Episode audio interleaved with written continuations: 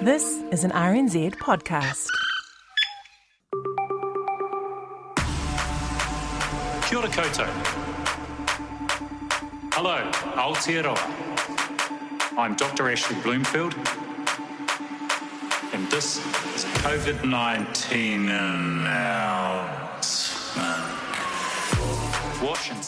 That was one of a series of video ads pumped out late last year to persuade us all not to slack off COVID 19 precautions and bring summer to a halt. It's time to make summer unstoppable. Let's unite against COVID 19. COVID,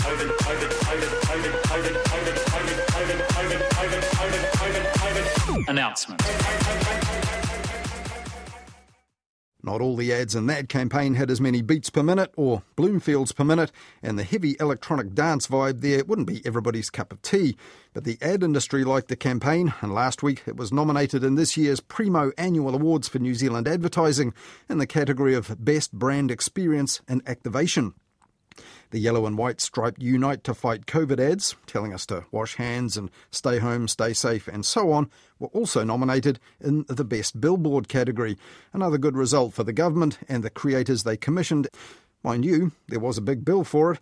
Back in July last year, RNZ's Ben Strang revealed it was $16 million at that point. The vast majority of that was destined for two major communications firms who we understand were working on the messaging we all saw throughout the alert levels.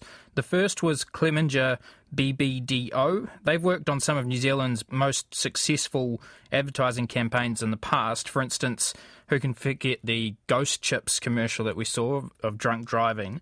My understanding is that they helped come up with some of the simple but effective messaging like stay home, save lives, the big yellow alerts we saw online and on the telly, those sorts of things. They had a $3 million contract. And according to Mike Hosking on News Talk ZB, that wasn't money well spent. But do you need to pay $16 million for it? No. Which is what makes this so egregious. But while Mike Hosking is no design guru, Alice Rawsthorn, on the other hand, is. And last June, the UK based specialist said that New Zealand's information campaign was the most thoughtfully, clearly, and sensitively designed in the world. Not only is the quality of the information exceptionally high, the manner in which it is organised and presented is unusually clear, precise, pragmatic, and accessible. But just days after that Ad Awards nomination last week, the effectiveness of the entire government COVID communications campaign was being called into question and even condemned in some quarters as wholly inadequate, as we'll hear. So, what changed? Well, the latest lockdown prompted by infectious individuals in Auckland who didn't isolate, instead, going to work, for a walk, and to the gym. Now, those people became the focus of intense media coverage and commentary this past week, not to mention condemnation on social media, kicking off a huge blame game in the media. Yet, this was far from the first time that bad breaches have been recorded and reported, yet the media seized on these ones to ask bigger questions this past week. Good evening, Minister. Evening, Lisa. Is there still a team of 5 million? Oh, yes, I think there is. You know, I mean, obviously, we've got a situation here where, where people are feeling pretty frustrated about where we're at, and especially when they hear that some of their some of their fellow members of that team might not have followed all the rules. But we just have to have a little bit of perspective here. We've done incredibly well. The Deputy Prime Minister Grant Robertson on Checkpoint last Monday, being quizzed by Lisa Owen. And the following morning, TVNZ's Daily News email told subscribers this. Good morning. Here's what you need to know this Tuesday. Cracks have emerged within New Zealand's team of 5 million over the current COVID cluster. On Magic Talk Radio, Peter, just asking questions, Williams said there was no team of 5 million at all, and he was sick of hearing about it. And we've been here before. Are we still a team of 5 million? Stuff asked back in August last year, like this. New Zealand's second lockdown is exposing cracks in the country's collective kindness, with fewer Kiwis keen to prioritise public health over the economy, research shows. Well, that research was an analysis of public conversations on social media, which found that four out of five of them were highly emotional and negative about that lockdown. Though a lot of conversations on social media can be described like that, even in better times.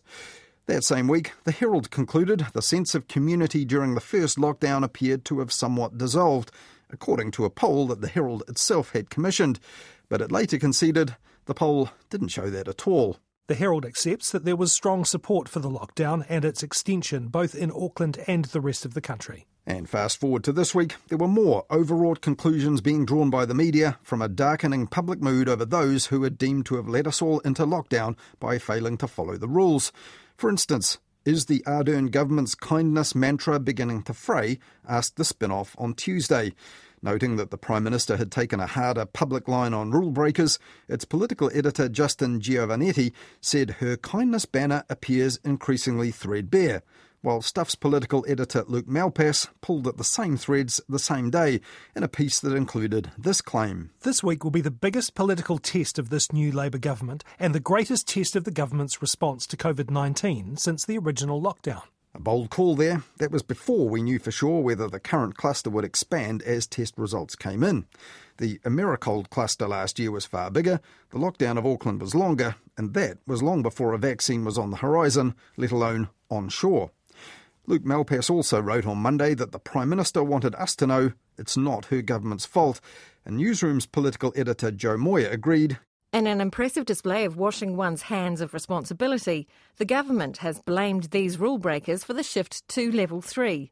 But while Jacinda Ardern spoke of her frustration, other people with a media platform wanted prosecution, among them Duncan Garner on the AM show.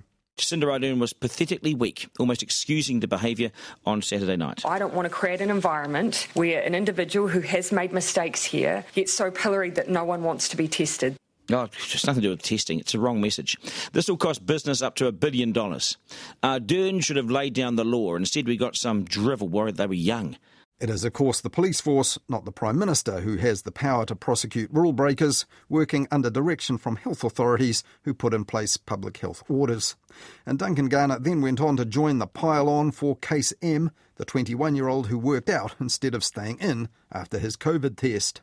Stick to your bubble, except this 21 year old did not. Stick it, he said, I'm bigger than COVID. Outrageous. We need to charge anyone who thumbs their nose and basically gave the one fingered salute to the entire country. That's what he did. It's economic and social sabotage, in my view. It's treason. Seriously. A seriously long list of crimes there, though treason probably wouldn't stand up in court. And thumbing your nose while giving a one figured salute to the country at the same time, also a bit of a mixed message. Now, when the Prime Minister upped her irritation later that day and said rule breakers should be called out by their family and acquaintances, Newsroom's Jo Moir called it a complete change of tune from the top and just one of many mixed messages in recent days. This week is the opportunity to get the train back on the tracks, but giving neighbours a green light to call each other out isn't the answer. Meanwhile, on News Talk ZB, Talkback host Andrew Dickens asked his audience this. I don't care what language you speak as a first language. If you don't realise that when you go and have a COVID test, you're not allowed to go anywhere else, you go straight home until you get a negative. If you don't get that, uh, well, you know, you deserve to be pinged. My my uh, book.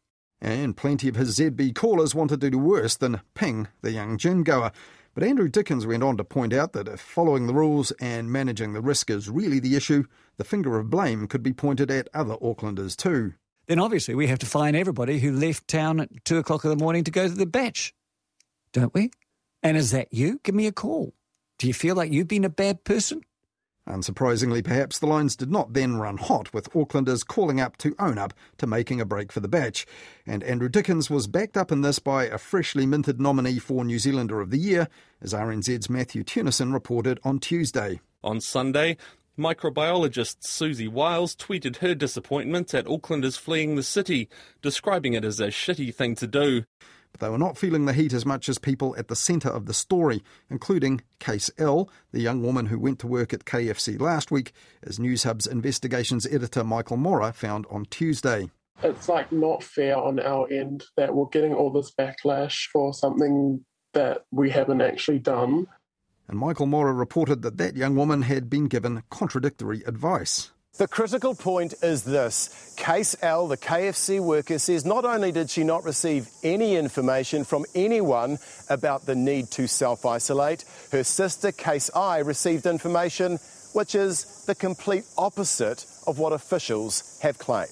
And after that, there were more claims and counterclaims from officials and relatives and union representatives about the message that was given. On the same day, the Prime Minister and COVID Response Minister Chris Hipkins reminded employers of their responsibilities. TVNZ's Kristin Hall and Katie Bradford both unearthed employers not paying employees properly who had obediently isolated as they were told. But what seemed to be beyond dispute was the apparently world class COVID communications hadn't been clear enough and had confused people with terms like casual and casual plus contacts. And for some, it seems the message wasn't getting through at all. A Papatoetoe GP told Stuff that COVID just isn't the biggest thing that's happening in some people's lives where she lived. They may be suffering from mental health issues, struggling to make ends meet, or living in a two room apartment with 10 people, she said. Suddenly, self isolating at home isn't so simple.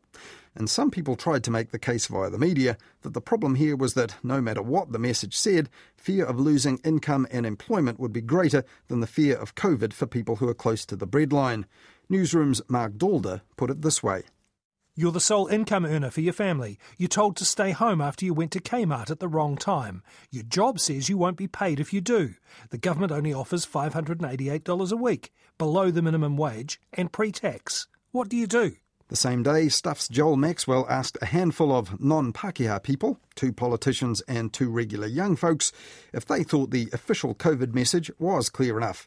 The headline, Young People to Government, Your Message is Too Old, Too Stale and Way Too Long, was a bit of a stretch on that sample size, and it didn't go down well with ZB's Kerre McIvor on Wednesday. He said the government needed to refocus its messaging, taking in youth culture and devices to make it better for young people.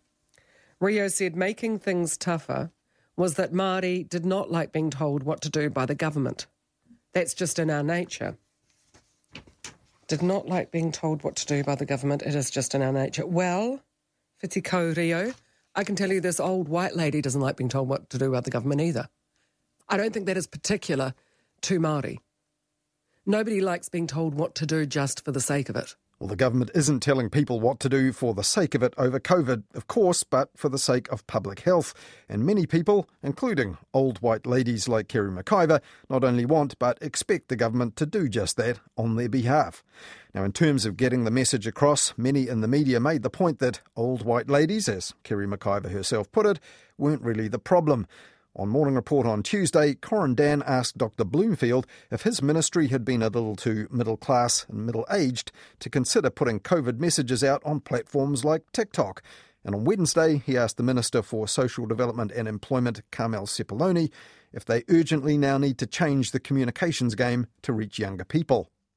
Look, I, I speaking to Peeni Henare yesterday, and I know that he's been talking to a number of um, people who would be perceived as influencers amongst that generation, and he's certainly lining some people up uh, to be able to actually put those messages out. But if the Associate Minister of Health is rounding up influencers at this point, well, isn't it all a bit late for that? Ad man Vaughan Davis has worked on public information and social good campaigns in the past. He's the creator of the Orange Guy, which electoral agencies roll out at every election to get the message across about enrolling and voting. He's also a broadcaster and social media expert. So, does he think that this past week has showed that the previously much praised COVID communications campaign wasn't all it was cracked up to be in the end? I think you've picked up on a really important thing, and that's the impression that people are getting from the media. Uh, what I haven't seen is any evidence that the communication is not working. I mean, there's a difference between failure in compliance and failure in communication. I mean, the, there's always going to be people who, even though they have received and understood the messages, won't necessarily follow them. You know, it's hard to argue that the, the Tamakis uh, fleeing Auckland or you know uh, high school students refusing testing didn't know what's expected. They just they just chose not to do it. So there's, there's a perhaps a knowledge gap there. And uh, and you know, if I were um, part of this this project with government, one one thing we'd be doing would be uh, you know follow up research to to confirm whether or not people are understanding what they're expected to do, and that may well be happening. Yeah, I saw a, a website of yours, a, a picture on it, um, where you're quite puffed up that there was a bunch of young people going to the Sevens who'd all chosen as their costume uh, Orange Guy. And you're saying, look, look, this cuts through with young people. Does your communications effort? Um, but, you know, looking at that, then I had to think about it and thought, well, actually, young people going to the Sevens all dressed up, that's almost a thing that's come and gone. Does that show you, you know, within two years, you have to be ready to readdress it because that platform or that trend might be gone? Yeah, you do need you do need to be in lots of places, and and the, you know the places, even the places that um, the COVID comms were a year ago. Uh, you know the media lang- uh, landscape has changed. You know people are putting their spending their time in slightly different places to where they were spending them, uh, you know, a year ago. But I think a, a, key, you know, going back to the the kōrero in media over the last week or so, there's been a lot of people giving their opinions on what they thought of the comms. What people think of comms like this is far less important than whether they work. You know, we don't ask people if, if the fire alarm sounded nice or if they would rather it had played a tune. You know, we just check that everyone's evacuated the building, and that is the measure of these things. We're, we're not here to, you know, to entertain and be loved. We're here to do a job. But if you've got, say, for example, Corin Dann on Morning Report asking Dr. Bloomfield, um, you know, shouldn't you have put more stuff on TikTok, for instance? Possibly uh, you've got your, your ministry and the officials there um, might be a bit too sort of middle class and middle aged to actually know uh, or be able to instruct people in charge of comms where to put uh, information. I mean, is that a problem that yeah, two issues there. Firstly, um, you know, government is is not uh, new to communicating with the entire population, and, and health actually is a, an area where a lot of that goes on. And if you uh, think about a behaviour change campaigns, and, and you know that's what COVID is, right? It's a behaviour change campaign. Uh, drunk driving and done some really effective work. So it's not like this is completely new to them. Mm. Yeah, Matthew Hooton put it a bit more colourfully in Herald uh, on Friday, saying you have uh, multiple degreed upper income monocultural Wellington bureaucrats uh, that don't get what might be a, a, a glorious ethnic, linguistic, educational uh, diversity of South Auckland. Is that yeah, I part think, of... I think that's unfair, and I think if we're looking at the comms department of any large government organisation now, you, you're not going to see uh, you know, a room full of white middle class people. You're going to see, you know, not not complete diversity that reflects the community, but uh, you know, this is this is their business, and and they're not stupid, and they you know they they staff their departments with people who understand how to do this stuff. Mm. And just finally, Vaughan, one thing we heard people say it was regrettable and un- unfortunate that the people at the centre of these clusters suffered a kind of online pile Uh, but, but in the end, isn't that in itself quite an effective tool? I mean, if, if people are worried that people were getting complacent or, or not getting messages, young younger folks particularly engaging on social media, not not mainstream or news media, and I mean, if they're all aware via social media that people who ended up at the heart of this cluster for not following the rules were getting um, a pile on, isn't it actually pretty effective that they find out about that and don't want to be in that position themselves? Yeah, absolutely. I mean, in, in the retail or, or, financial space, you know, which is you know, uh, not completely disconnected from behaviour change, research tells us consistently that people value the opinions of their friends far higher than the opinions of experts, which in turn they value far higher than the opinions of brands themselves. And the second thing is to enable that. You know, we give people the tools, we give people the language, we give people the catchphrases they need to do that. And you know, going back to the drink driving uh, stuff we were talking about, crash here, or uh, I'm internalizing a complicated situation, or Monique thinks you're dumb. You know, those catchphrases, if done well, become part of language, become part of our discourse, and we end up being the advertising. And, and when we are the advertising, when we are the message, it's going to be far more potent, far more effective than anything we see on TV, YouTube, or TikTok. I guarantee there'll be ongoing research about whether or not the comms work. And, and you're quite right. It's whether or not people are understanding and taking the actions, and you don't get that by talkback. That was broadcaster and social media expert Vaughan Davis, also the owner of the ad agency The Goat Farm. And he was talking to me there about criticism of the national COVID communications campaign and the week that it was shortlisted for major national ad awards.